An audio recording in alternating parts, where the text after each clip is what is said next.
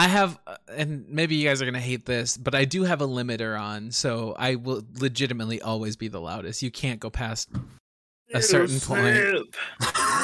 One little sip. Shit. How'd you like that, you, you, Mr. you Mr. Limiter? I transcend technology. Call me by my own name. I'm better than you. Call everyone by my name because I am the best. Anyways, we had some assignments. We did. We had We some sure assignments did. this week. Uh, and Miles, you, you're gonna have to come up with the answers on the fly. yep, I think that would absolutely. be funny. uh, I can. we'll start with each one of us giving the introduction with that tagline after. So, so we'll see which one really lands. Uh, welcome to Cine Dipping, the only weekly movie review book club podcast where the hosts are completely naked.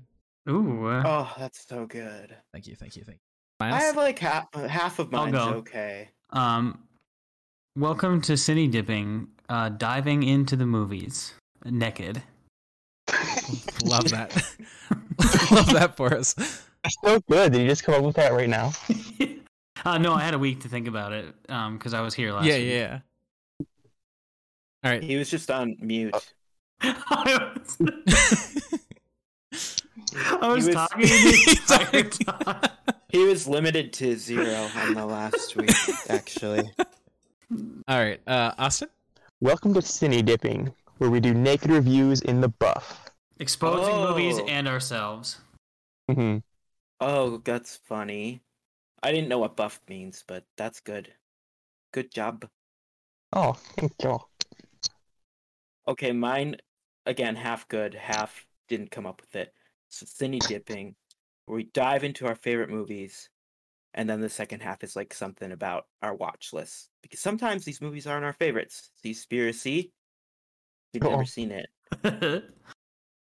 That's all I have. Yeah, let's work raw ass dive into movies. into into movies into the movies uh now that we perfectly figured out what our sentence is Yeah, that's we good. had we had a second assignment um we sure did. You good? Kyle had Kyle had two second assignments. i did i did so did miles he was there Yep. um so miles and uh austin what did we come up with for austin's nickname on the count of three we'll all say it one two three dean Dean Queen. Wait, Close. Was it Dean or was it Dean Queen? it was- it's, it was dean. It's it's get here here it is. Dean D E A N. Oh shit, I love it. Yeah, right. I knew you would. God, our minds. Great. We passed the first assignment with flying colors. so easy. Okay, Miles and Dean, what did we come up with for us? Could could we call could we call you Bombay? That's cute. I like Min- Bombay. Minnesota Miracle Man. Welcome to Cine Dipping, a rawest dive into cinema. I'm your host and best friend, Kyle. As you'll remember from last week, this is Miles. As you will not remember from last week, this is Dean. Hey- hey guys, it's Coach Gordon Bombay, the Minnesota Miracle Man. Uh, what have you guys been watching? Uh, I've actually started watching Pirates of the Caribbean all the way through. Ooh. Really? For like, Are you- uh, yeah. So I just got through the first two, which are like the only two good ones, and now the rest is yet to come. But we'll get. How there. are you how are you liking them?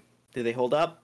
Uh, I think you know what the first one was original, and it was I think it was good because you know it was kind of a comedy pirate thing, which I've never seen before, at least done well. So I like that, and then I feel like they just really stretched it out. I like the second one a lot. The first one was good. It was fantastic when it first came out, and I think the second one is very um underrated. I, I- yeah, I said the second one was good. I think the first one's my favorite, but I know it falls off a little on the third one, and then Yeah. the fourth one takes a nosedive, and the most recent one, though the bad guy looks cool, the way they animated it, uh, everything else is just a no for me. So bad. It's so bad. That one doesn't even have Johnny Depp, right? Oh, it, it does, but he is a shadow of Johnny Depp, right? He he's he's Yeah. doing pretty poorly in his real life circumstance, and it shows. Ooh. It's it's bad. Uh, I watched this movie called Um, I watched two things, but I watched one called "A Pervert's Guide to Ideology." Oh no. and uh, I really liked it. Uh, Really?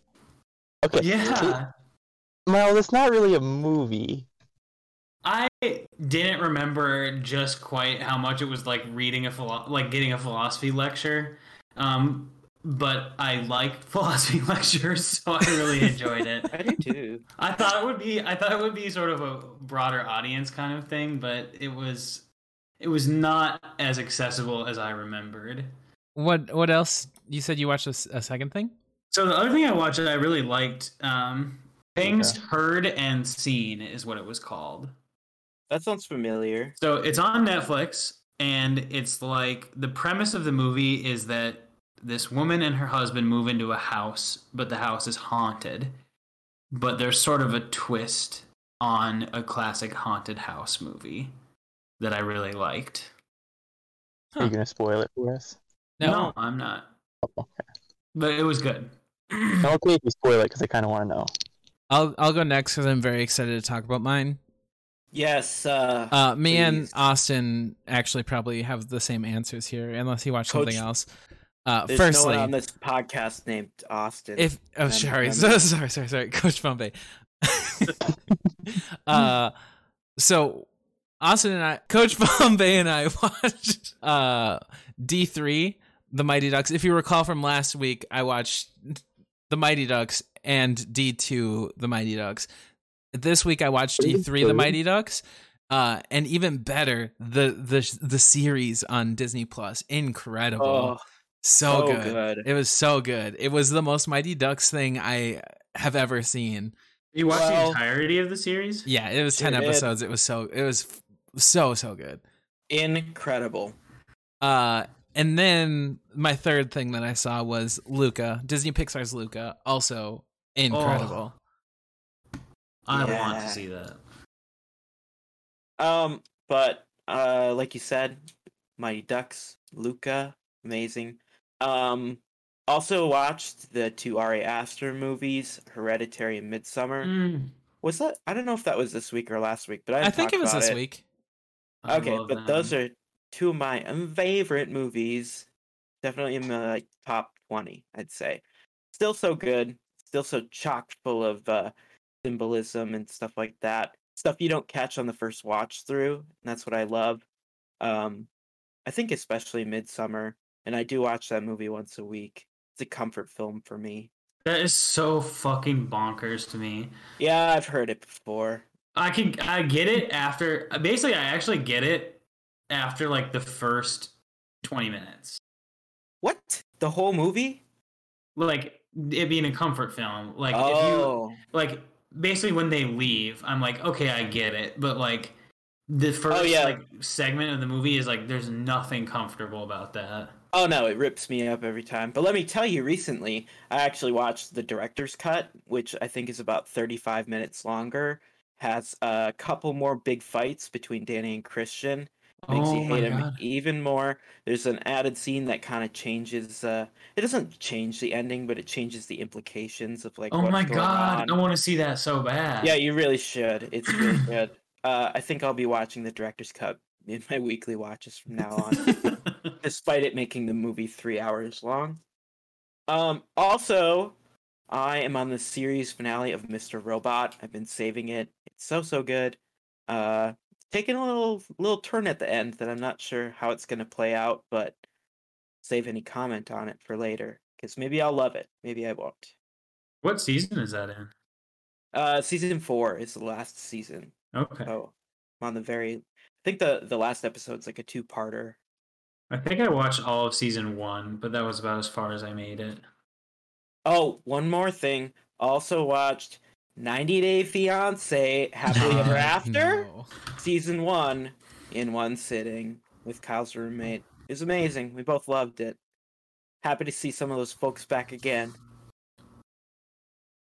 Uh, on that note, uh, what did we watch this week? I guess I should say because it was uh, should, my yeah. pick. Uh, What my did we watch this week? I thought Uh, I would take your part. Thank you, thank you, Bombay. Uh, my pick this week was "Call Me by Your Name," um, and I, I would explain it, but that's uh, what Dean's here for. Dean, give me that Deanopsis that we crave so much. Call Me by Your Name. Uh, is a movie about a 17 year old Italian boy that is the son of a professor. That f- and he falls in love with an arrogant, uh, in my opinion, piece of shit student that the professor takes in. Uh, we didn't ask for editorializing. No, this is a You Deanopsis. this is what we need. Deanopsis. he falls in love with a student, and the student takes him all over, and they have this fun little summer fling, and then the student runs away and just breaks his heart.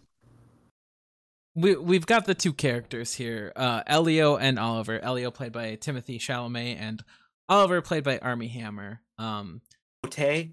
T- Chalamet? Timothée Chalamet. Uh, and you said you you you did not like Oliver. Oliver, he seemed um very he uh, Elio said it. He seems very arrogant to me, at least. I mean, I gotta. I, I didn't love him either. Yeah, starting with literally, I had the same complaint that Elio had. He's like, he's just like later, it wasn't like a goodbye or anything. He like says thank you too much, and he just kind of like very touchy grabby, thinks he's the shit kind of a person. Is the vibe I got from him. Very Mhm. gross. Pretty gross. Um, my first note of this movie was when is this set? So I did just quick look that up, uh, and it is set 1983. 1983. It says at the beginning, buddy. Does it? Oh, I guess Yeah. I, I've totally missed that. Um, I had the same question as you, Kyle, and I just said mm, probably the '90s. Pretty close. I, I knew it was in the 80s based off of everything that they were like wearing and saying and listening to, but I didn't I didn't know it was 83. But I guess I missed that. My first notes right away, I was like, is this a music movie? Saw that sheet music and I was like, "Whoa." I I didn't know much about this movie except the yucky things I've read and heard about it. Um, but I really enjoyed the music in this movie. I thought it was really great, really effectively. I did have a note in here specifically for you, um, which Okay. is I feel like I am missing out on some either symbolism or just something in general from what's happening with the music. Is there Oh, do you- anything deeper that I is not so surface level? Do you want me to talk about it like now? Yeah, you might as well. Yeah. Oh, okay. So I didn't like look up all of the music, but I recognized almost all of the like classical pieces. So the one we hear going in the background a lot during like scene changes and sequences and stuff like that. Um, a lot of that is by John Adams, and he's a minimalist composer. He did a lot of stuff, uh, 70s, 80s, 90s. Um, so I really loved that. It a lot of the music was by him. I thought it was really cool. Um, and I said he's a minimalist composer. Um, one thing they kind of did, I thought they could have gone into it more. Um, so minimalism, you kind of just take this one idea, play it over and over, you know, and you kind of start to play with it a little more, like as it goes on. Um, and we kind of saw that, like in the beginning, it's a little more reserved. It's the same piece. Later on, it starts to play different sections where it has that same like melodic section, but obviously there's more stuff going on between the hands. Um, so it feels like more full and stuff. One thing I wrote in my notes is I, I really, really think if they're going for this, um, like a, uh, music is a pretty big part of it because Elio's a musician. He plays guitar and piano and he transcribes music. They really wanted to like make a deeper music musical connection. They could have kind of mirrored the facets of minimalism more in that way. Mhm. Um, like as it builds up, maybe the last last time this John Adams piece plays, it's like the biggest part of the piece, like the most parts going on, kind of mirroring like a rising action climax resolution kind of thing in story structure. Um, another thing they had a couple different Ravel pieces. Ravel uh, was an impressionistic composer from France, which also fits. You know, they speak a lot of uh, French in the movie. He also did a lot of pieces that were impressions of water. Um, specifically, one of them was uh, I don't remember the title of the piece specifically, but it's about you know being on the ocean. Um, there's a lot of water in this movie, so I thought that was really cool. But like I Oh. said, I thought the soundtrack was fantastic. Very very. That is so interesting. That was Yeah. that was some in-depth music knowledge. Yeah, I Oh, could also- tell that I was missing something, but I just was like I don't know enough about music to know what I'm missing.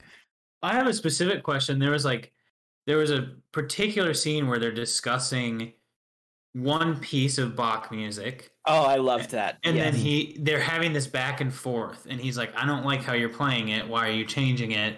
And he's Uh-huh. saying, "Well, I'm playing it how Liszt would have played it or I'm playing it how this person would have played it." And like a lot of that went over my head, but I wonder like if you picked up on more or just have anything to say about that scene like Yeah, um, not too much, I guess. So he's talking about he played this Bach melody on the guitar, then he does it on the piano, and Oliver's like, "What's that? Not what I asked for." And he does say like, "This is how I think Liszt would have played it," or "This is how Busoni would have played it," based on Liszt's version, which was cool because Busoni did transcriptions and arrangements based on Liszt's music, so that was accurate.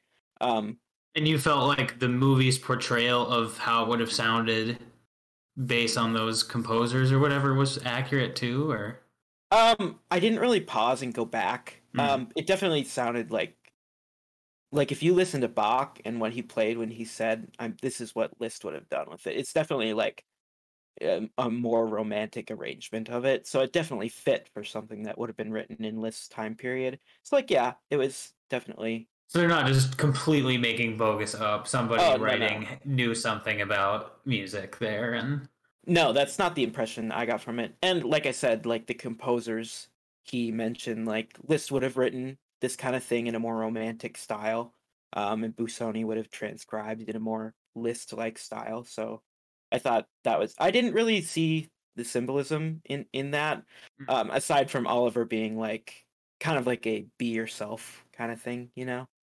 So there was a scene, a couple scenes where like kind of forced Elio to play piano in front of everybody, or like Mhm. strongly encouraged him, maybe not forced. Right. Is that- right. Common thing, like to me at least, I feel like I would get tired of that real quick. I would That get upset literally- that. that literally happened to me today. Um, our sink exploded, and the local handyman came over. My mom came over after she got off work, and I was organizing my binder by the piano. And he's like, "Do you play piano?" And I was like, "Yeah, kind yeah." My mom was like, "Play something for him. play something." I was like, "Okay." So I did, and I was like, "That was fine." Like I was fine with it, but I'd imagine like if that happens super regularly, I'd be like, I don't want to. Yeah, I- it's, it's, I feel like a lot of music can be like a personal thing.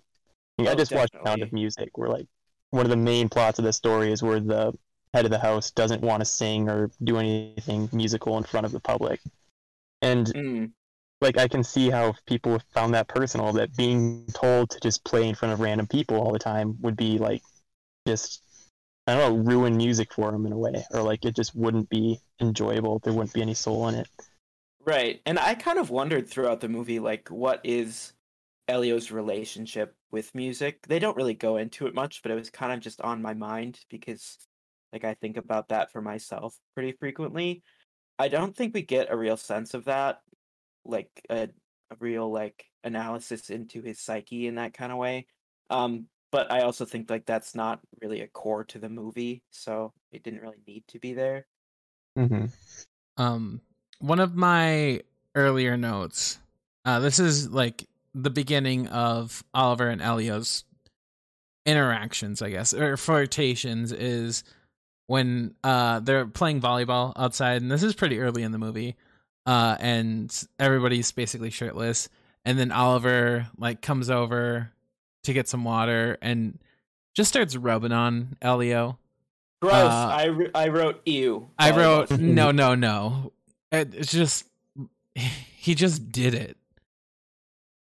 It, it was I hated it. I really that did not like made that. uncomfortable. He also ripped the water right out of his hands, which I hated. That would piss me off. Such a dick. I hate him.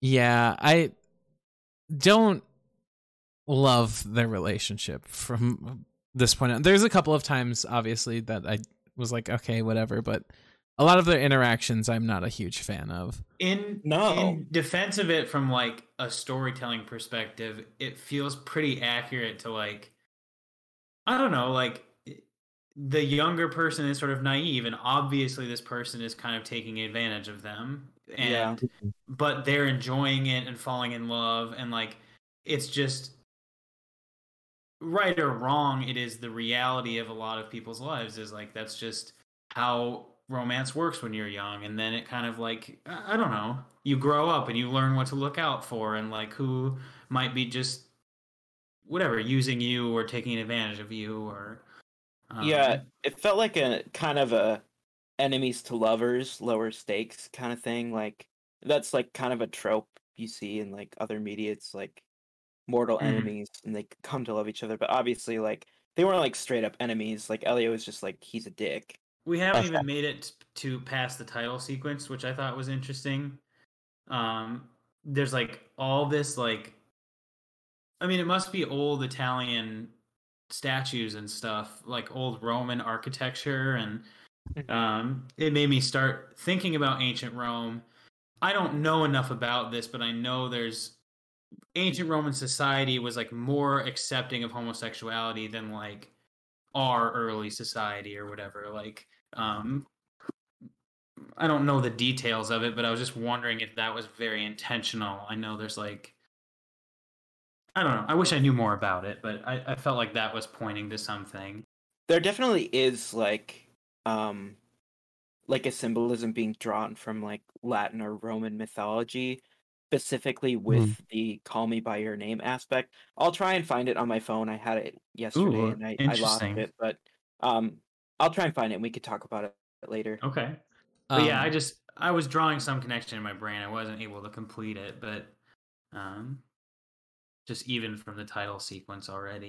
The professor went into it a little bit when he was there with Oliver. Like they had their own little scene, and they talked about how all the statues that they were looking at and cataloging, they all had this curvature to them. That they were all just extremely seductive in nature. There's not a straight line to be had on any of these statues. They're all just curved and elegant and seductive to the point where he said something like they're almost just daring you to engage with him or something. I forget what the exact line is, but it was at that moment where I thought, wait, is the dad also?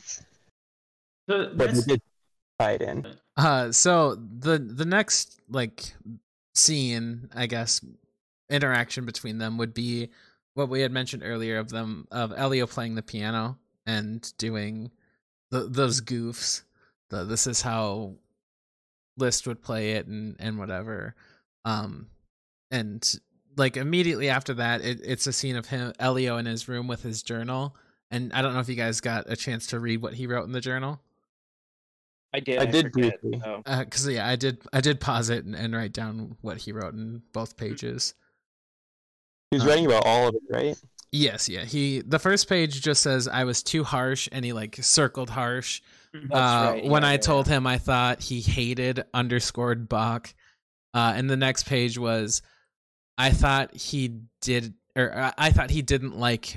And then in like the center of the page it says me, and that's like circled, and then he wrote Elio me, Elio Elio me me me all over the bottom of the page, which I I, I did really like that. I felt like I, I was missing something in that part.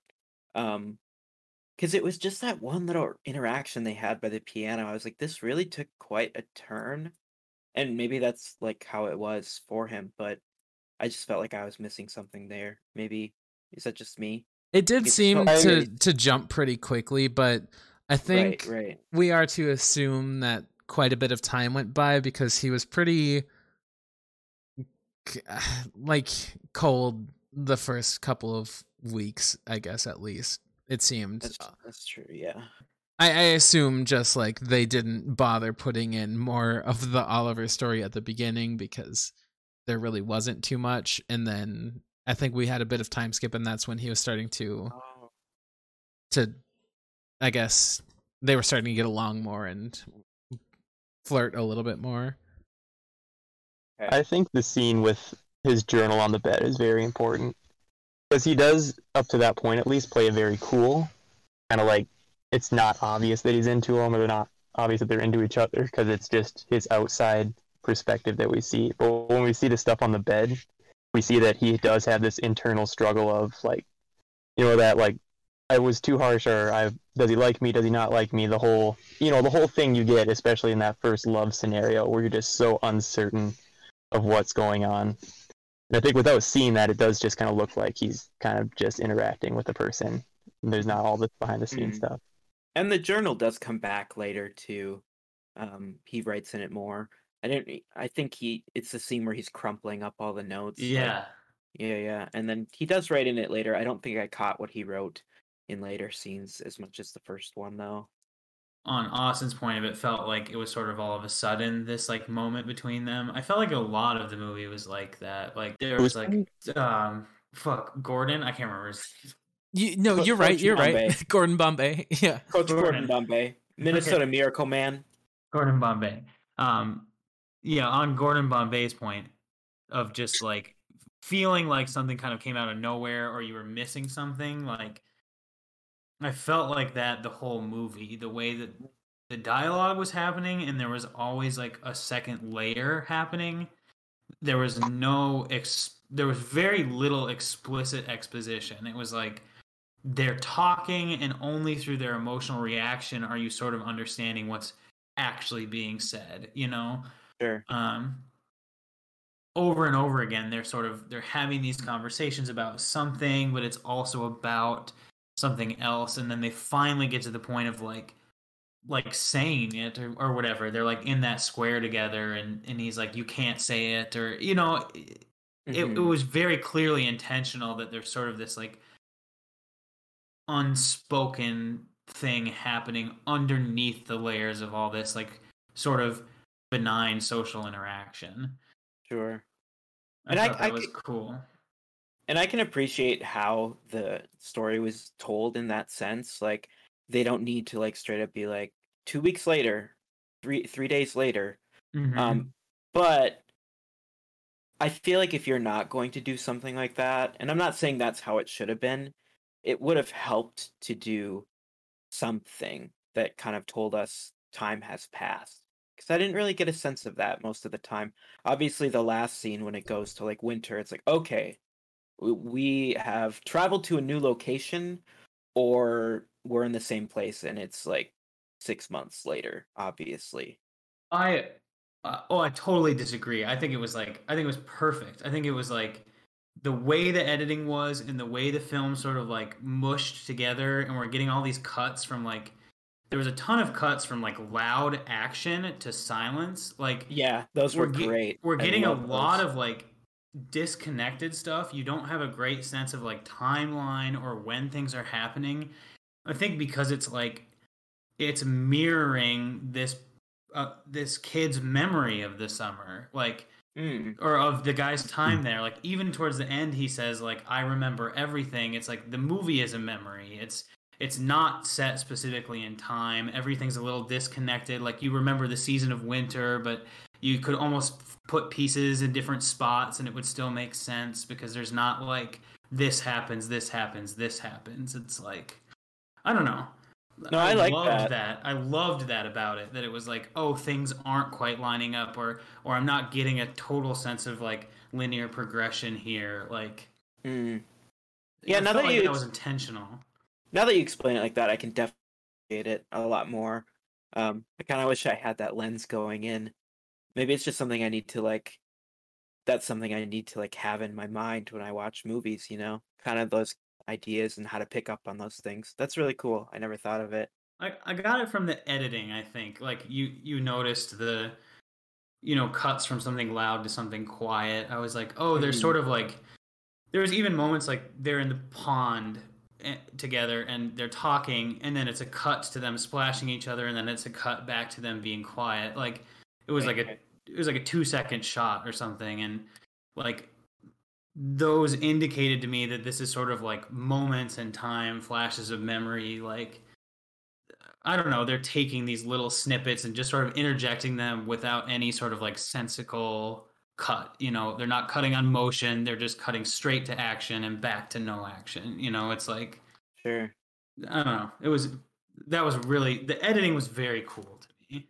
Yeah, I agree. Especially uh, the soundtrack wise. There's just some points where the music's like bam, bam, bam, quiet, silence. Yeah. So cool. uh the like next big i think interaction between elio and oliver would be at like i don't know what it is it's like a party uh, or a, a dance of some sort where oliver is up like dancing an with some outside. yeah some girl and elio is just clearly infatuated by him he's just Mhm. sitting staring at him like the entire time. Um, and that's when we kind of see Oliver with women, which we really haven't gotten yet. Mm. Um, and then Elio goes up and starts dancing with uh, a girl as well, who we're introduced to next, and that's Marcia. How did Uh, you guys? Oh, sorry. no, no, I was gonna say, how did you guys feel about her or their relationship? So, uh, the the and um, i may be misspeaking here but i think the general consensus is and it hasn't been explicitly said nobody really knows but the characters oliver and elio are portrayed as both being bisexual however in my opinion from what i saw from the movie i think oliver is bisexual but i don't know if i agree that elio is hmm. but I mean, I- that's I- me just assuming somebody's sexuality, which is shitty and not, you know, productive. Yeah, I don't think I don't think they give us like a clear answer. Cause he does talk about like previous summers, like he's talking about the girls and how he's seen them naked and stuff, but I don't think they give us a clear like this is his sexuality, which is fine. Yeah.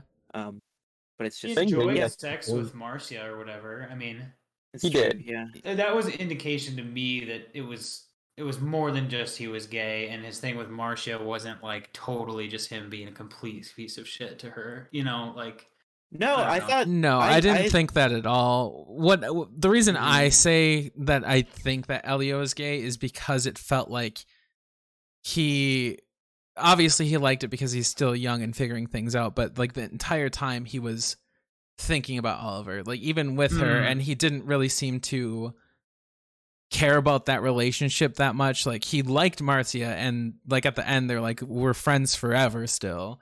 But mm-hmm.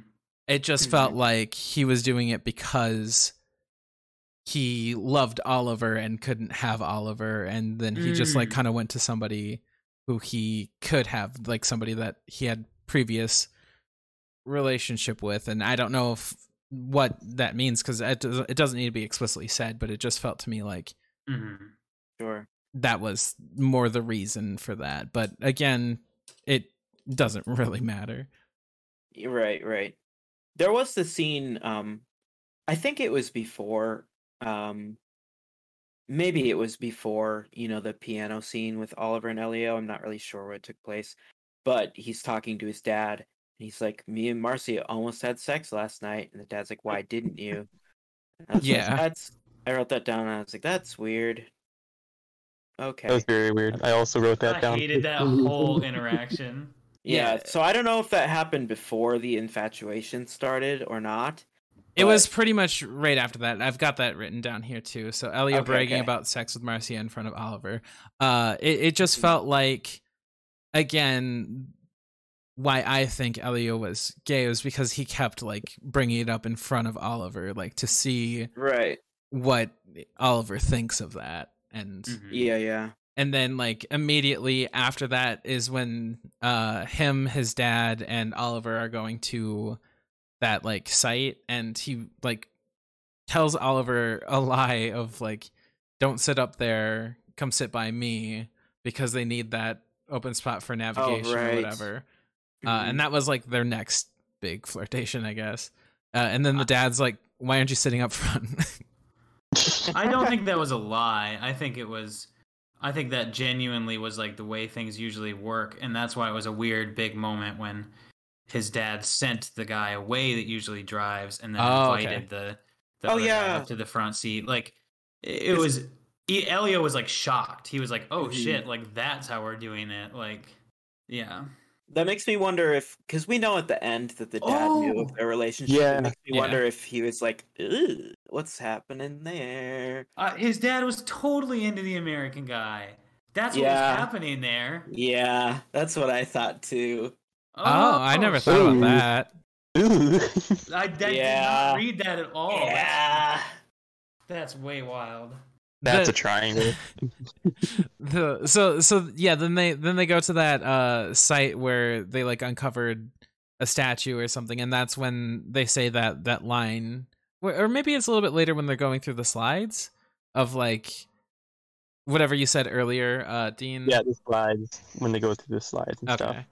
Okay um but yeah not too much happens there dad drops some facts because he's a fucking genius dad dad says a lot of really smart shit that just went over my head the entire movie but I think Alright. maybe if you were like an art history like professional, maybe it would be like, "Oh yeah, that's just how this architecture is." But Yeah. like Mm. to me, I was like, "Ugh, "This guy's cool." yeah, I really liked him, but I was like, I don't know what you're saying at all. Um, and then the next big note I have written down is like they're just they're back at the house. Elio's back at the house. I don't know what the hell Oliver is doing, but Elio just puts puts Oliver's shorts on his head and starts sniffing. yeah, Yeah. Literally, this this whole movie, every time he did something like that, and he does things like this a few times, I was like, "So, don't let anyone walk in." yeah. I felt that every time. Yeah, it was so. It's like the anticipation you feel in a horror movie. Oh, wait, that's really interesting. I think that's intentional. It's like Oh, I think so too. Got that me on the edge of my feeling. seat. That feeling is like imitating the feeling of like hiding the gayness or whatever. Like not of having this secret. It's like we're yeah. I think so we're, too. we're getting that feeling by these scenes of him doing something weird and feeling like somebody's gonna walk in on him. Well, and especially because, like you pointed out, if we're to believe, and I think that was the intention, that this is told from Elio's perspective, um, and we're seeing like kind of his memory, like he's probably thinking the same thing. Like I, I hope no one walks in right now. Mm. And uh, the whole thing, like, it's always very secretive when they're together. They're in isolated locations whenever they're together. So I think that really makes sense narratively. This is touching on something that I saw as another theme in the movie, but this sort of like hiding, kind of like secretiveness. There's a moment where they specifically describe, they're talking about the mother and they're being Jewish. And hmm he describes the mom or, or elio says that his mom calls them jews of discretion. And i was sort of wondering about this sort of parallel of like the being Jew- jewish in a predominantly non-jewish area and having to hide that and being gay in a predominantly straight area and having to hide that. And i was seeing like clear parallels and analogies between sort of like this story and being jewish and just like kind of like two different whatever marginalized identities kind of coming together being parallel in throughout the story basically Yeah, I had that written down earlier um as well. Uh and then you do see that a- that that makes a lot more sense later too when Elio and Oliver become more of a thing. Elio starts wearing his uh Star of David necklace Mm. as well and it does make immediately after that yeah. scene like it, the next shot after they talk about it is elio in the pool with the necklace. Oh and one of the very first scenes they're they go together out to the city to go get a bank and he says oh we're like the only jews in this city we're alone together or something like that. Like they said explicitly about their faith and being alone in it but also like sharing that a, a direct metaphor for them both being attracted to each other but but unable to like say that or share that or something or being alone in that in this city or something the next like really important scene and i think this scene is a very uh I don't know. I really, I really like this scene.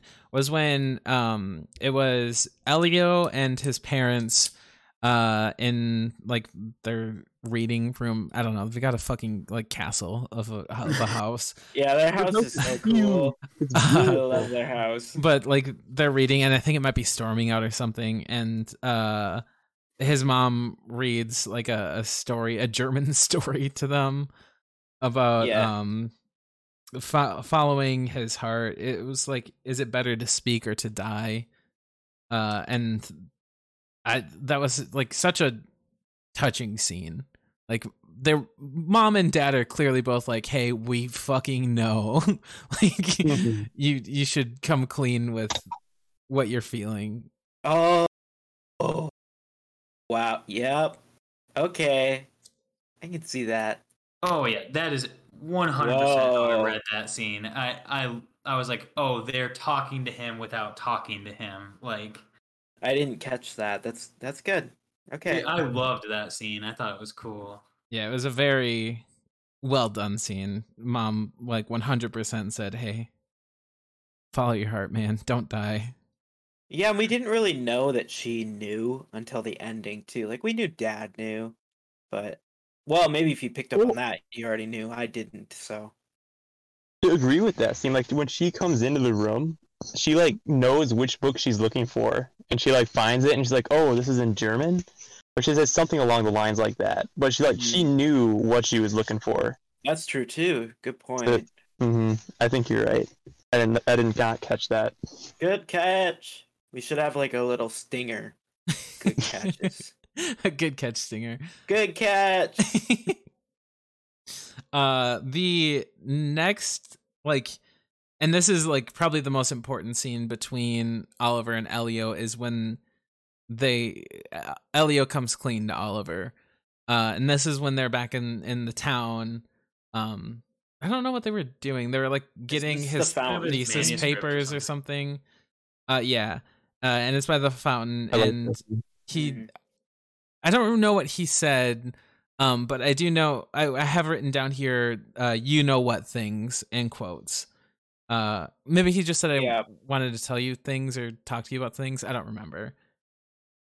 He Uh, Yeah, says, "I don't know things." He Elio is explicitly talking about his like naive youth. He's like, "There are things in life I don't know about." He's like, "What kind of things?" And he's like, and then he says, "Whatever that I think, whatever that line is." Like, He You says know what you know what things. things. Yeah. yeah, he's And then he goes on to say, "I want." You. He asks why he's telling him, and then he says, "I Yeah. want you to know."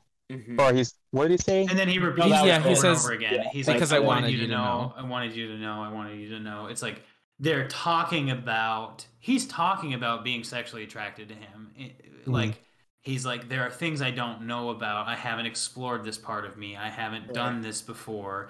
And he's saying, "What do you mean? Like what sort of things?" You know, I think knowing full well what the kid is talking about, but. Um, And- I wrote this down specifically because we had just seen the scene where he's bragging about sex with Marcia, and now he's being so reserved about it and doesn't want to say it explicitly out loud. So, like, clearly it's like this is like a secret to him or something he doesn't want to say out loud, you know, or openly discuss. Yeah, I mean, ultimately he is coming out to Oliver. Like he's saying, Mhm. he is telling him and risking basically the relationship is, and I think he maybe might have just came into full realization at that moment because he says it. He says, "I want you to know," and then in the movie they separate. They both walk around this monument, and then he's like repeating it to himself, like, "Oh, I just said that. I want you to know," because he Yeah, said yeah. something else first. He said something before, "I want you to know." It was like, "Because I can tell you these things." I forget the exact line, and then he changes it into, "I want you to know." And then he repeats it like four or five times to himself until they reconvene on the other side of the monument. mm, Yeah. And to me, that seemed like like maybe this was his full realization. Like he maybe wasn't sure of himself. He wasn't sure himself that this is what he wanted or that mm. this is what it was. But he said it, and he's like, "Yep, that's what it is. That's what it is. I am honest to myself now. That's what's happening." I like and that. That's a cool Yeah. thing, too. I really liked that scene. I think that was a really good scene. How they Yeah. split at the monument and came back together. um and then they like bike back home, and I, I thought it was One of fucking my favorite moments. wild when they stopped to get water from just a random person. I wrote that down too. I was like, they just stop at her house. He eats her fucking beans and And they like, get "Give me some and water." Peace out. yeah, I fucking loved that. it's very cool and not something that would ever happen in America. I don't know if that's like a common thing in small town uh, Italy or what, but like I would love to be able to do that. Just go to someone's house and say, "Can I get some water, please?" It was I so great. I did get the sense that like everyone knew who Elio was though. Like he's there every summer. So it does it's not I feel like it's realistic Yeah. in like the size of the town for Oh sure. yeah, yeah. Uh, a line that I really liked that that comes up next is kind of when Oliver and Elio are talking, and uh, Elio constantly like puts himself down, and Oliver says, "I don't know why you're always putting yourself down," and uh, Elio says, "So you won't." And I really Mhm. like that line too. Mm. I think I don't know why I wrote this. Maybe it's a later scene, but I did write internalized homophobia TM. Yes, for sure, for sure, for sure. Um, we'll get to it. but then then they have their little play around in the warder at uh Elio's secret reading spot. And then then then we get another weird scene. Where The crotch publicly- grabbing scene? No, that's after. That's after. The Oh. first weird scene is the finger around the mouth. Didn't like that. Did not like that. I wrote Oliver continues to be publicly handsy. Yep. And then and I s- then they kiss, which I said okay. And then Oliver is like, mm, "We can't." And Elio says, "I'm gonna grab your crotch now." That was wild. Yeah. and then like it was like it was like a big tease. It was like when are they gonna get together? When's it gonna happen? And then they like kiss and you're like, ooh, and then bam, he's full on grabbing his crotch. And I'm telling you, man, you saw you saw the entire handful go in. Like you, Yeah. you he made sure did. he made contact for sure. I found that very shocking because like who what was the girl's name? Was that Marcia? Marcia, yeah. Marzia, yeah. Yeah, like at least the way I was perceiving as we were watching, like he was very kind of timid with her, or maybe like standoffish. I don't know if he was like shy or what the deal was there, but there was obviously a connection at least one way with that relationship. And to see him be so timid and standoffish with her, and then turn around like they kissed, and then he's just going for a full junk grab, like th- that to me showed that he was far more into this guy than he was the girl in any respect. Mm. I again And I think, think- he was using the girl as somebody that's not Oliver, just anybody to get his mind off Oliver, but Hmm. somebody he had connection with. Like it wasn't like he just chose a random person off the street, but I No, I don't, think, think, so he he had as much affection for her as he did Oliver. Mhm. Not at all. And my next note is: Does ice help a nosebleed? That Because was, yeah. he, he gets a nosebleed and then he, that. he goes for some ice and I said I'm gonna have to write this down if this is a real thing. Does ice help a nosebleed? Anybody know? I don't know. Uh, I'm I've very glad I that. I'm very glad I don't get nosebleeds because I would pass out or something. But I did I do know that you're not supposed to tip your head back. Oh yeah, yeah. You're supposed to tip it forward and I was like, I know that much, sir. And if this is a common thing for you, I have something to tell you. I know you're supposed to raise the opposite arm as the nostril that's bleeding. So if your nes- left nostril is bleeding, you raise your right arm, and it helps stop it. Bogus. Do No, I'm not even. bleed, No shit. It actually helps. they bleed independent? Yeah. Oh. Yeah, That makes both that your makes nostrils sense. bleed.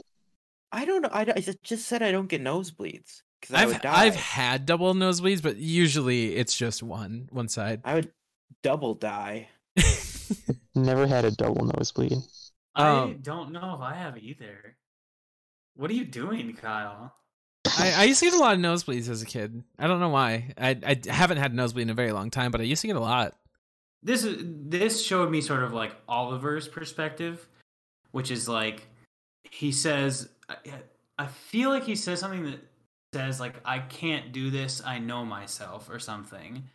And he very early on in the movie talks about how he, there's this weird scene where he's like, "Oh, I can't have another glass, or I can't eat another apricot, or something. It was an egg. Otherwise, I'll just oh, I can't eat another egg. Otherwise, I'll eat all of your eggs or whatever." It's like Yeah, yeah. um, that was very much paralleled in this kissing scene with like this sort of like I succumb to desire and it causes problems for me or something, or like I, you know, I'll go into it and just take and take and take. And I feel like he's done this, had this exact sort of dynamic before where he's like the super attractive guy that comes in and like sort of finds this whatever naive person and um I felt like this wasn't the first time he's had a similar relationship, whether it's identical or not. But yeah, I felt like there was a big parallel there, just in the conversation and wording that made me think about sort of like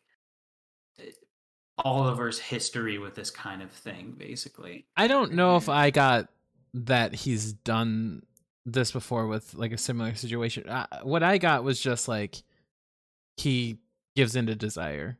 Not not Mm. that he's had something like this before, but that one thing leads to another and it happens quickly for him.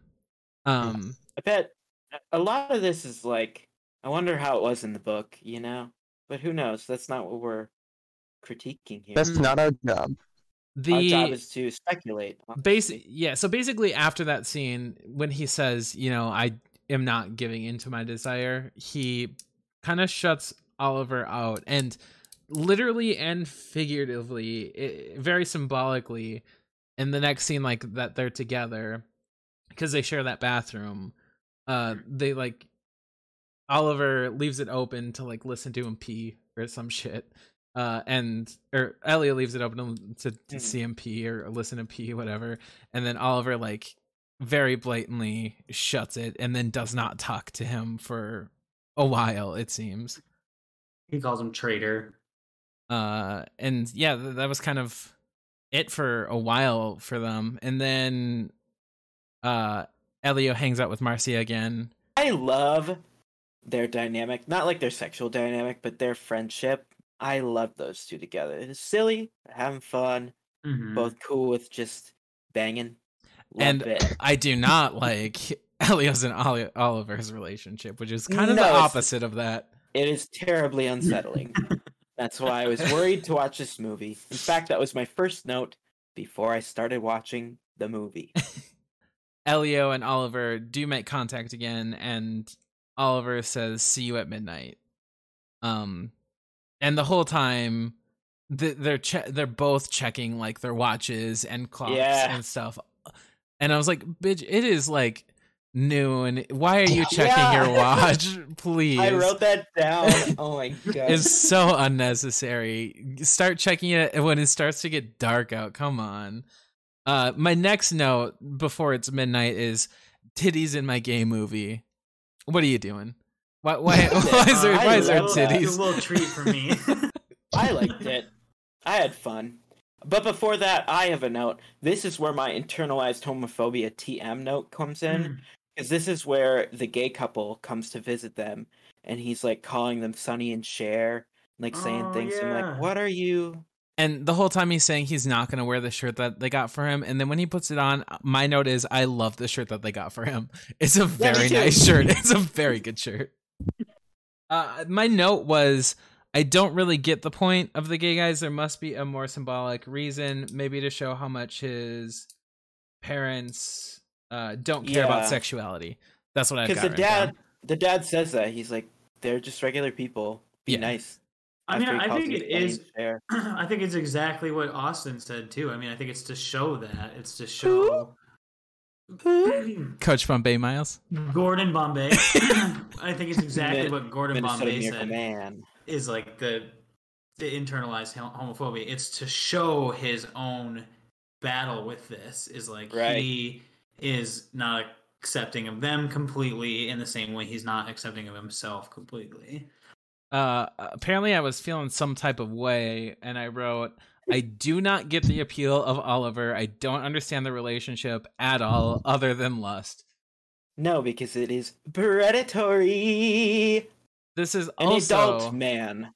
like right when we get the title of the movie, and I do not understand this. Maybe one of you can explain it to me. But I wrote, I do not get the meaning of calling each other by their own names. It seems This weird is to me. what No clue.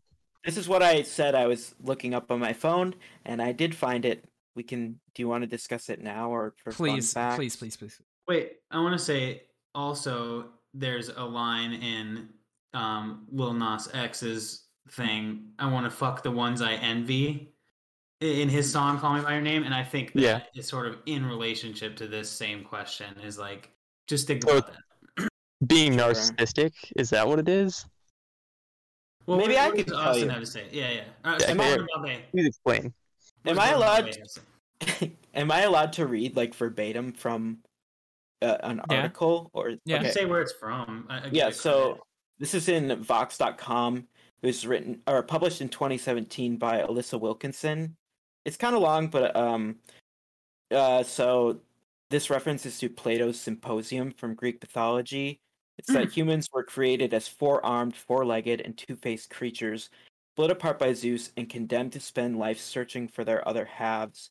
Um, so when one of them meets the other halves, um, it's like the actual self coming together. Um, and this says the actual half of himself, whether he be a lover of youth or a lover of another sort, the pair are lost in an amazement of love and friendship and intimacy, and are not uh, and would not be out of the other's sight. So I'm not really sure how that goes with the naming convention, but it's kind of like you're finding your soulmate, I guess. And we uh, we know that Oliver is like assumingly a grad student of this kind of literature. Um, so I wouldn't. I feel like it kind of fits that, and this isn't like confirmed or anything. It's just a theory, or um, that was this article was based around. But I think it kind of makes a lot of sense, especially if because this was posed by Oliver. He's like, "Call me by your name," on whatever. Yeah. that was his quote. So I don't think it's out of the realm of possibility that he might have been referencing something like this. Hmm. Yeah, I I, don't. kind of get it. I, I I- just it's- don't. I think it's weird to like say your own name. At, Yeah, that your was so weird. Terribly weird. I agree. I get the part of being so, like you said, the thing that like you're finding your soulmate, your better, your second half. Mhm. Uh, it's like it's the reflection of yourself. So you're half a person, and this is the other half. You two complete each other. right. So you're saying it like this is me, kind of like, you know what I'm saying? Absolutely. Yeah. And if you take in the Plato aspect of it, it's like you are not separate people. You are one person that was split in half. That is, if if this is what it was based on. I totally, not I like sure. that. I love that. I do too. I think it makes a lot of sense, even though the line itself is I don't know. I don't know what if it's referencing. Maybe it's a literary thing. It's like a metaphor to something like this. Who knows? Next, we've got some NSFW scenes. Are you are you boys ready?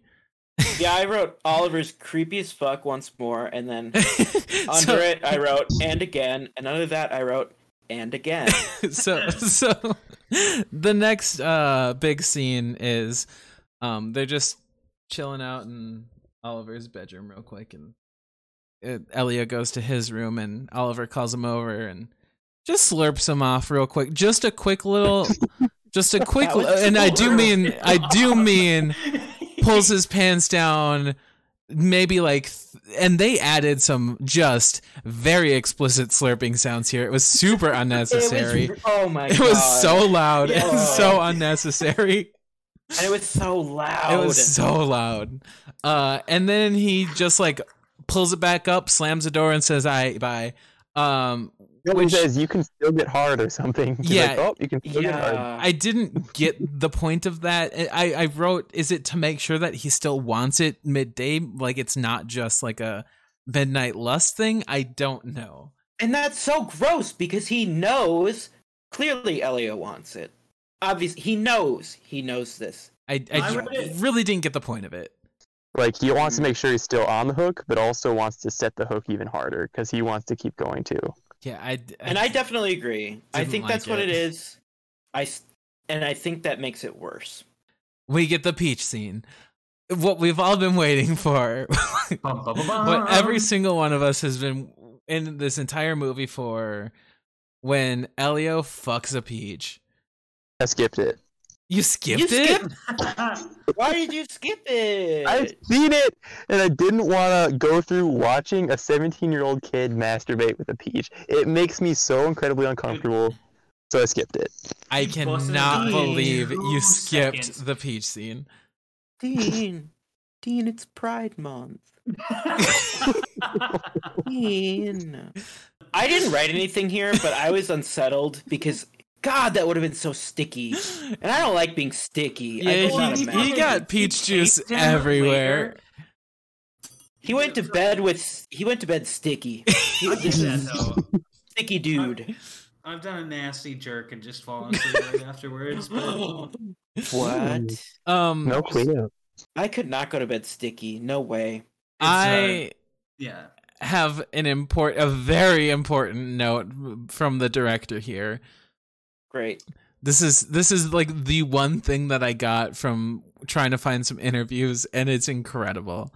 So it was a, an interview with the director and the writer of the book, and they were just t- kind of talking about the iconic peach scene. the The writer of the book said, "I wrote it, and I said." This is a little. This is a little much. Maybe I shouldn't. But Oh. But he's like, but no, I, I I feel like it was important to be in there just to kind of show like he's still learning about his sexuality and and whatever. Uh, and then the director says, "Yeah, I thought about cutting it because I just didn't know like the practicality of it." And they said, "So I myself fucked a peach." to, Oh. see, to see if it can be done. and he said it can. Oh my god. Wow. Holy shit, dude! I get it it. That's in a literary sense, but that's the the Oh, one fucking Brad interview that, that I could find, and uh, is that why you like to buy peaches, Kyle? I love peaches for to fuck them specifically. There was a solid minimum of one month period where every like every single week Kyle would send a picture of him eating a peach Sure because was. of this movie. Yep. Not because of this movie, because I like peaches, and then I said, "Oh, that's right, he fucks a peach in this movie." Sure does. We got a Snapchat every day for two weeks that said "Call me by your name" with a picture of a half molested peach. Yep. uh, then my next note is uh, Oliver has great hair. Okay. I liked Elio's hair better. Uh, just I think this is when Oliver's hair peaked. I guess I don't know why I wrote it now, but he's got good hair. I think I Um, wasn't paying attention because I was so terribly angry at him. I didn't scene. write too many notes much after, but after Elio fucks the peach, Oliver goes up and says, "I'm gonna eat that peach now," yeah. and First he, he dips though, he he- dips his fingers he in it. slurps. Sorry, continue, Miles. Oh. sorry. He fucking slurps his dong and tastes the peach, and he's like, "Oh, what's happening here?" And then, yeah, eats the fucking peach. He does not Before the- eat. He does not eat it. Elio says, "Please do not do that." Elio Okay, gets Elio's the only reasonable one in this fucking movie. I wrote that down too, but before that we missed something, and it's the part where Oliver says he was worried that Elio would think that he was molested by him. Him that Elio was molested by Oliver, which in fact did happen because Elio is a child and he is a grown man. Yes. Then yes, I did write that down. Age difference. What the hell? Then yes, Elio doesn't just say, "Don't eat it." He says, "You are hurting me," and Oliver says, "I if you would stop fighting." Yuck! Yeah, that ew, was ew, ew, ew, ew. This scene sucks. I hate it. It's gross. I don't like it. Makes me uncomfy. Uh, then after the scene, like not too much happens, but they send uh Elio. El, or Oliver is basically done here, and he. Where are they going? Like, what's the point of? Uh, like when they go off and like frolic around in the waterfall yeah, and stuff. they've just got a couple of days where they can be together alone. and then they get like drunk and they're lovers in the city. And then my next big note is that when Elio vomited and then Oliver almost immediately kissed him, I said no. Why? Why why are you doing a Oh, vomit ew, kiss? Yeah. P- please don't vomit kiss. No, thank you. I Uh, read that Armie Hammer said the most uncomfortable scene to film in this movie was that dancing scene. Um, not sure if it, really? that was probably because of that, but that had to be like special effects, right? So I don't know why that scene was so uncomfortable, as- rather than like That's a weird scene to say was the most uncomfortable to film. right, right, right. Yeah, So it's like their last day together, kind of a thing. And then he pulls Elio along because he hears this song he wants to listen to. And they go all the way there, and it's a little weird because they're drunk and they're a little belligerent with these people in their car. But instead of like dancing with Elio or something, he goes and grabs this random woman and dances with her instead. And this is like their last night together. And I guess I don't know. I I would feel like if this is your last night, uh, not being socially acceptable there or not, I you would think that you would dance with Elio in that situation. I think that it might have been a little foreshadowing.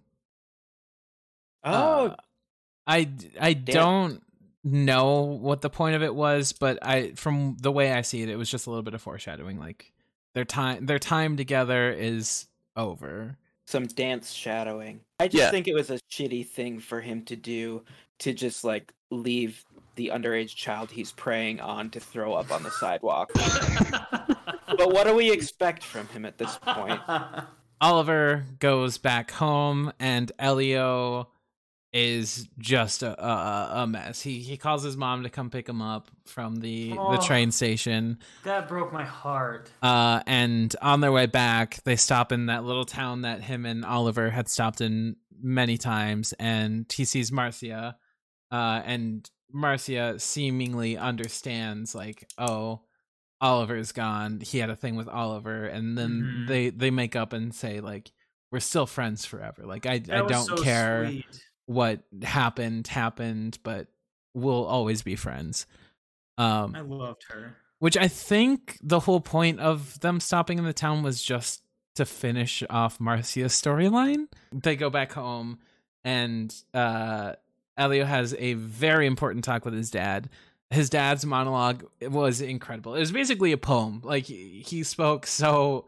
Dad is the smartest fucking person ever born, and says just like amazing things. And this is also when we find out that uh, his dad also has uh, an attraction towards men or had an attraction towards a man which c- Mhm. could have been Oliver I, I don't I don't know I've n- I didn't make that connection like you did earlier but I don't uh, think. I think when he's talking about that, he's literally talking about his youth. But I Yeah, do that's what think I- that. that's what I- I As do did think that he I. was also attracted to Oliver, realizing that now. But yeah, if I could have written down that entire monologue I would have because it was incredible but that's that right there was the best part of the movie for me was what dad just said I yeah, very good speech, Kyle. I actually wrote down the Cliff Notes version. oh you Um, did headline headline: Gay father endorses predatory relationship between sexual predator teenage son. Good speech. Yucky. uh then we get the the the fast forward the time skip of we're suddenly in winter and uh Oliver calls Elio picks up they have a quick talk and we find out that Oliver is getting engaged and he called just to tell them he's getting engaged which sends Oof. Elio into a spiral and that's basically the end of the movie Elio is just sobbing well he's not sobbing he's just very uh upset in front of the fire Yeah. and staring at the camera. to a good ass Sufjan Stevens song. Very good. Very good song. Sorry, Sufjan. I wrote, Lordy, what a cool credits rollout. So I- good. I did love So that good. credits rollout. Is is very very well fucking done. awesome. When the credits were rolling, I was like, oh, this is how we play this out. Um, before we end the movie, I didn't bring this up before because this was the last instance of it. Who else was checking out those flies throughout this movie? Anybody else have a fly tally going on? there there was a lot of flies. I noticed it earlier. I I did not notice it at the end, but when I was looking through Yep. Letterboxd reviews, Letterboxd reviewers notice the flies. Let me tell you, there's so many there's so many reviews mentioning the fucking flies at the end. And people are talking about it. I have the Reddit a Reddit post pulled up about it. There was an article written about it. Um, Slate.com, Eleanor Cummings in December 2017 is talking about why the flies are showing up. Basically, lots of flies in Italy. They live like not maybe not on an orchard, but there's a lot of fruit. So obviously there's going to be Mhm. flies. Apparently the director did not explain why the flies are all over the place, but some people are drawing um, some comparisons to flies uh, historically being like a sign of disease spreading and how this is set in the 80s and that's when the aids uh, epidemic was going on Oh. too so that could be however not confirmed but My of- instinct says the flies were just on set because they were shooting Yeah. in Italy. yeah me too but the one at the end i was like man if you are trying to do something with these flies a fly flying up on him in the dead of winter very cool but i think you're right it's just how are you going to keep flies But out dude, of I this love that area interpretation of it, though. I mean, it's like art is up for interpretation, and when you see something Mhm. that has meaning, it doesn't invalidate it because it wasn't necessarily intentional. Like, yeah I like that. I Hmm. like that interpretation of the flies.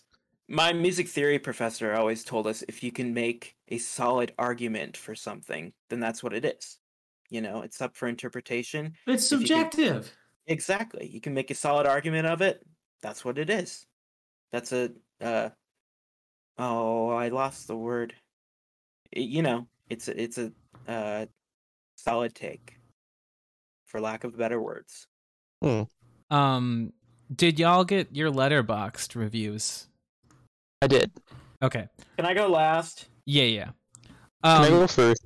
yeah, yeah, yeah, yeah. Can I go second? Yes, I'll go third, I guess. Uh, let's hear it, Dean. All right. So I, my Letterboxd review doesn't necessarily reflect my overall opinion of the movie, but here we go. Uh, this is a half star out of five. perfect It goes. I have a couple things to say. One, this was pretty boring. Two, Whoa. Elliot was very clearly a child. He acted like a child. His dad called him Ellie Belly, and in conclusion, Oliver, a fully grown man, should have left him the fuck alone. Three, the only part of the movie I liked were the parents. Basically, us gays need to demand a non predatory movie about us. yes uh sorry And that is the end. Yeah. okay yes true But even though I don't completely agree with it being half a star, I think she has a very strong point. Thank you, Elizabeth. Moon emoji?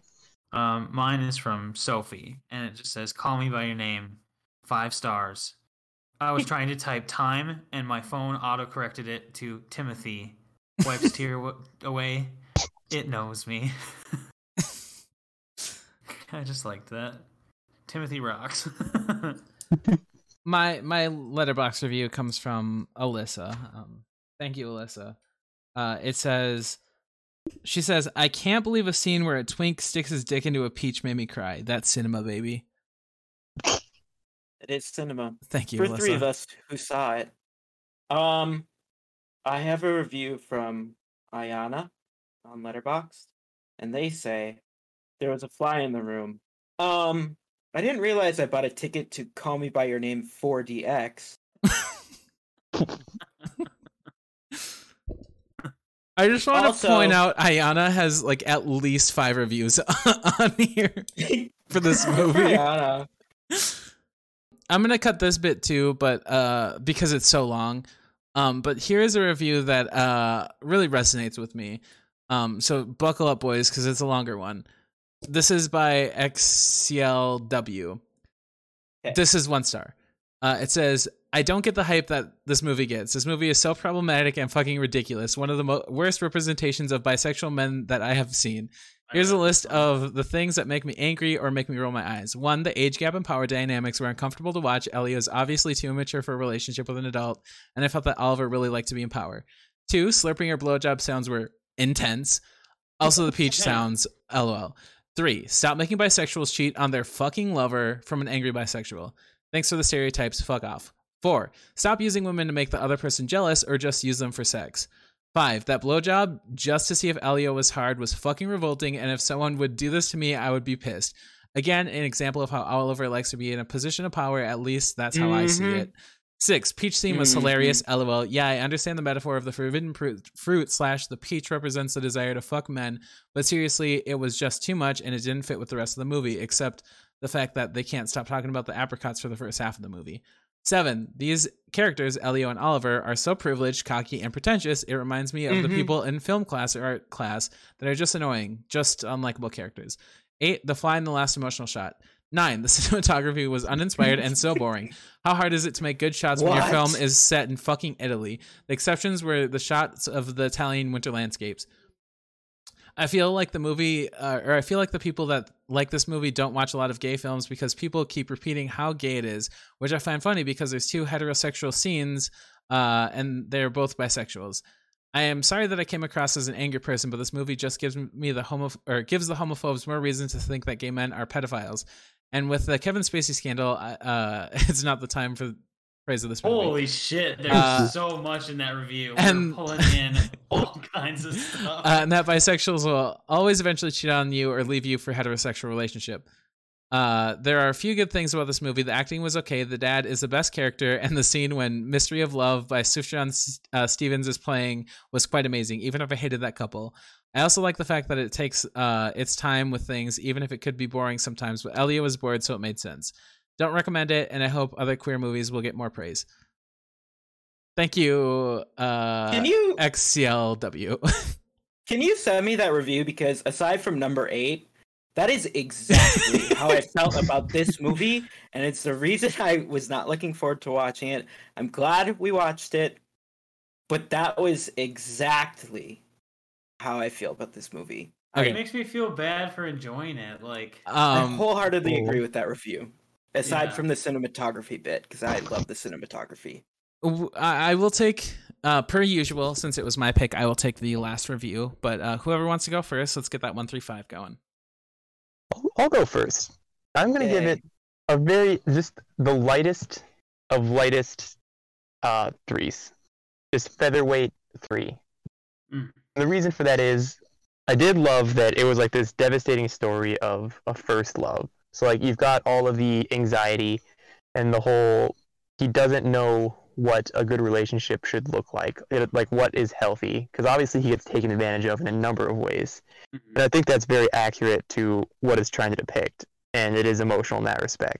I do agree with the review that Kyle just read, is that it's like this guy is too old. He's too old, and it looks bad, and it makes me uncomfortable because he's so old. Because it is And- bad. That's why it It looks is. bad. And for that reason, I have to really gut it a bit because that they could have done it with somebody more like it didn't have to be a graduate student. Maybe it could have like bent the rules a bit, made it an undergraduate student or Yeah. something. It just blows the range a little bit, so it's not so dramatic. Kyle, you should that leave is that big review in. I liked it. You should leave that in. I I would give it a peachy four. My Not what? allowed. Miles is a one three five. Oh, sorry. Oh, fuck. Uh, peachy three. Damn it! I literally wrote one three five and then I screwed it up. So you could give it a, a strong peachy three or a very peachy three. I would just no give it four. a strong PG three. Okay.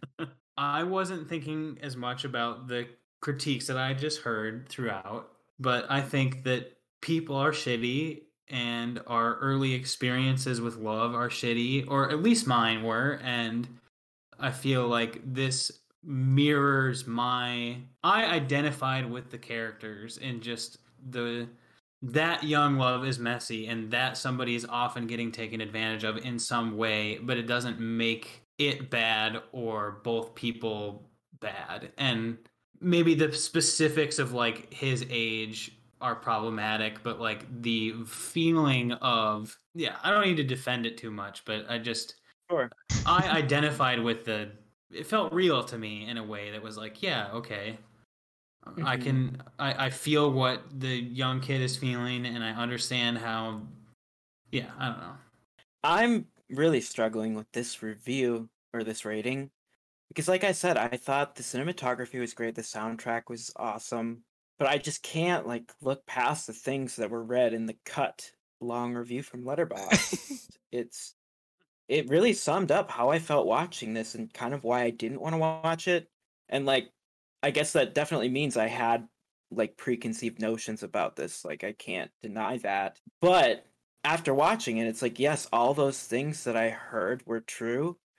And I was very uncomfortable with them while watching it. This is very difficult. I I think I'm gonna give it a one, but I don't know what descriptor to put on it. It's an ambiguous one. Ooh, I leaning love that. towards leaning towards three for the uh the directorial and cinema, cinematographic uh choices i guess yeah i don't know how to articulate this this movie made me uncomfy Uh, because it was my film, I will get the last word here. Uh, and the review, the the number that I will give it is a. I'm gonna give it a flaccid three out of five. Um, and Flaccid. here's why. So I, as I had said last week, I have seen this movie before. Um, because I had heard so much about it. Uh, and last time I watched it, didn't care for it. Uh, for multiple reasons. I thought it was very boring. Thought it was very long. Thought it was not great. Um, this time going in, I had been pre-exposed. Uh, so still not great. In fact, apparently on Letterboxd I gave it a four. I would not give it a four anymore. I will drop my review down. Uh, I will say the 17 and 27 dynamic isn't what threw me off of their relationship. That is like weird, but it's fine. It's somewhat acceptable. The thing that does throw me off is Oliver's power trip and loving Yes, the the uh. power dynamic in their relationship is what makes it predatory. Like obviously it's in the 80s and homosexual relationships are not that accepted and they're very hard to find. So the fact that it's a 17 year old and a 27 year old isn't that wild, especially for the time that this is set. They happen to find someone who else is like okay with it. Uh, so them accepting each other makes sense. However, again, the Oliver's need for power and the the power dynamics of the relationship was weird and what what just didn't work for me. I did not care about the relationship the entire movie. I I could care less until the end when you see Elio cry because I really liked Elio and I sympathized for him. But that's the only reason that I felt much for them. Uh the dad, the parents in general were the best characters of the movie and Marzia. I, I did really like Marzia even if me too there's boobies in my game movie, but uh that I guess I'll just leave it at that. Uh it was it was decent, but it was exactly as last time. I did, I thought maybe this time around I would enjoy it more, but I did not. I've heard so many good things about it and I've been seeing like recently because it's Pride month like people are talking about it again and I was like ah, I should give it another shot because it's a lot of people's favorite movie and I was like I still don't get it.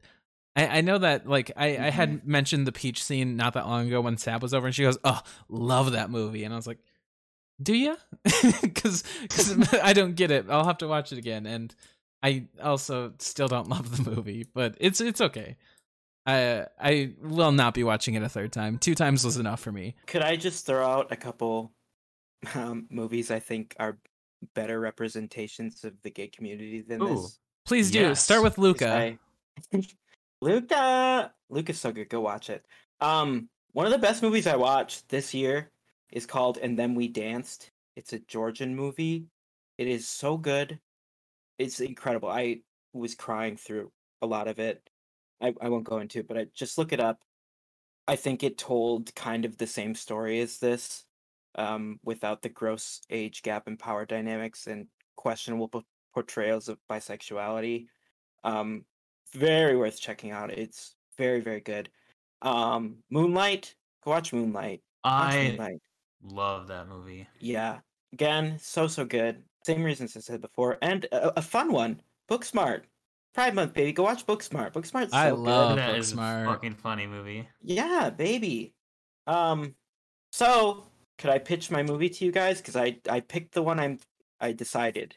Uh, Please do. Please do. Okay. So I had, like I said, I had two ideas, two really good movies I love, but because next Tuesday, um, still gonna be Pride Month, so my movie is Black Swan. Anybody seen it? Ah, I love Black Swan. Yeah. I Absolutely. love Black Swan. The 2010 Natalie Portman Mila Kunis joint. Um, Natalie Portman won Best Actress. It's so good. that- Music, music's incredible. Very cool in- story, horror esque, great drama. I'm very excited for it. I haven't seen it. I've only seen this movie once, and it was it was the kind of movie where you're like, wow, I need to like let this settle in my in my brain for a couple years because it was so good. When you get a nosebleed, if you use ice, it does constrict the blood vessels, and it does help slow the nosebleed. You use it on the bridge of your nose. Well, So that makes sense. Yeah. one little okay. tidbit. Yeah. Perfect sign Thank off. you. Let's sign off with that every week. Uh, anyways, uh, I guess. Uh, thanks for listening. I'm Kyle. I'm Dean. Bye. I'm Coach Gordon Bombay. He him. I'm gonna stop recording now. That was smooth.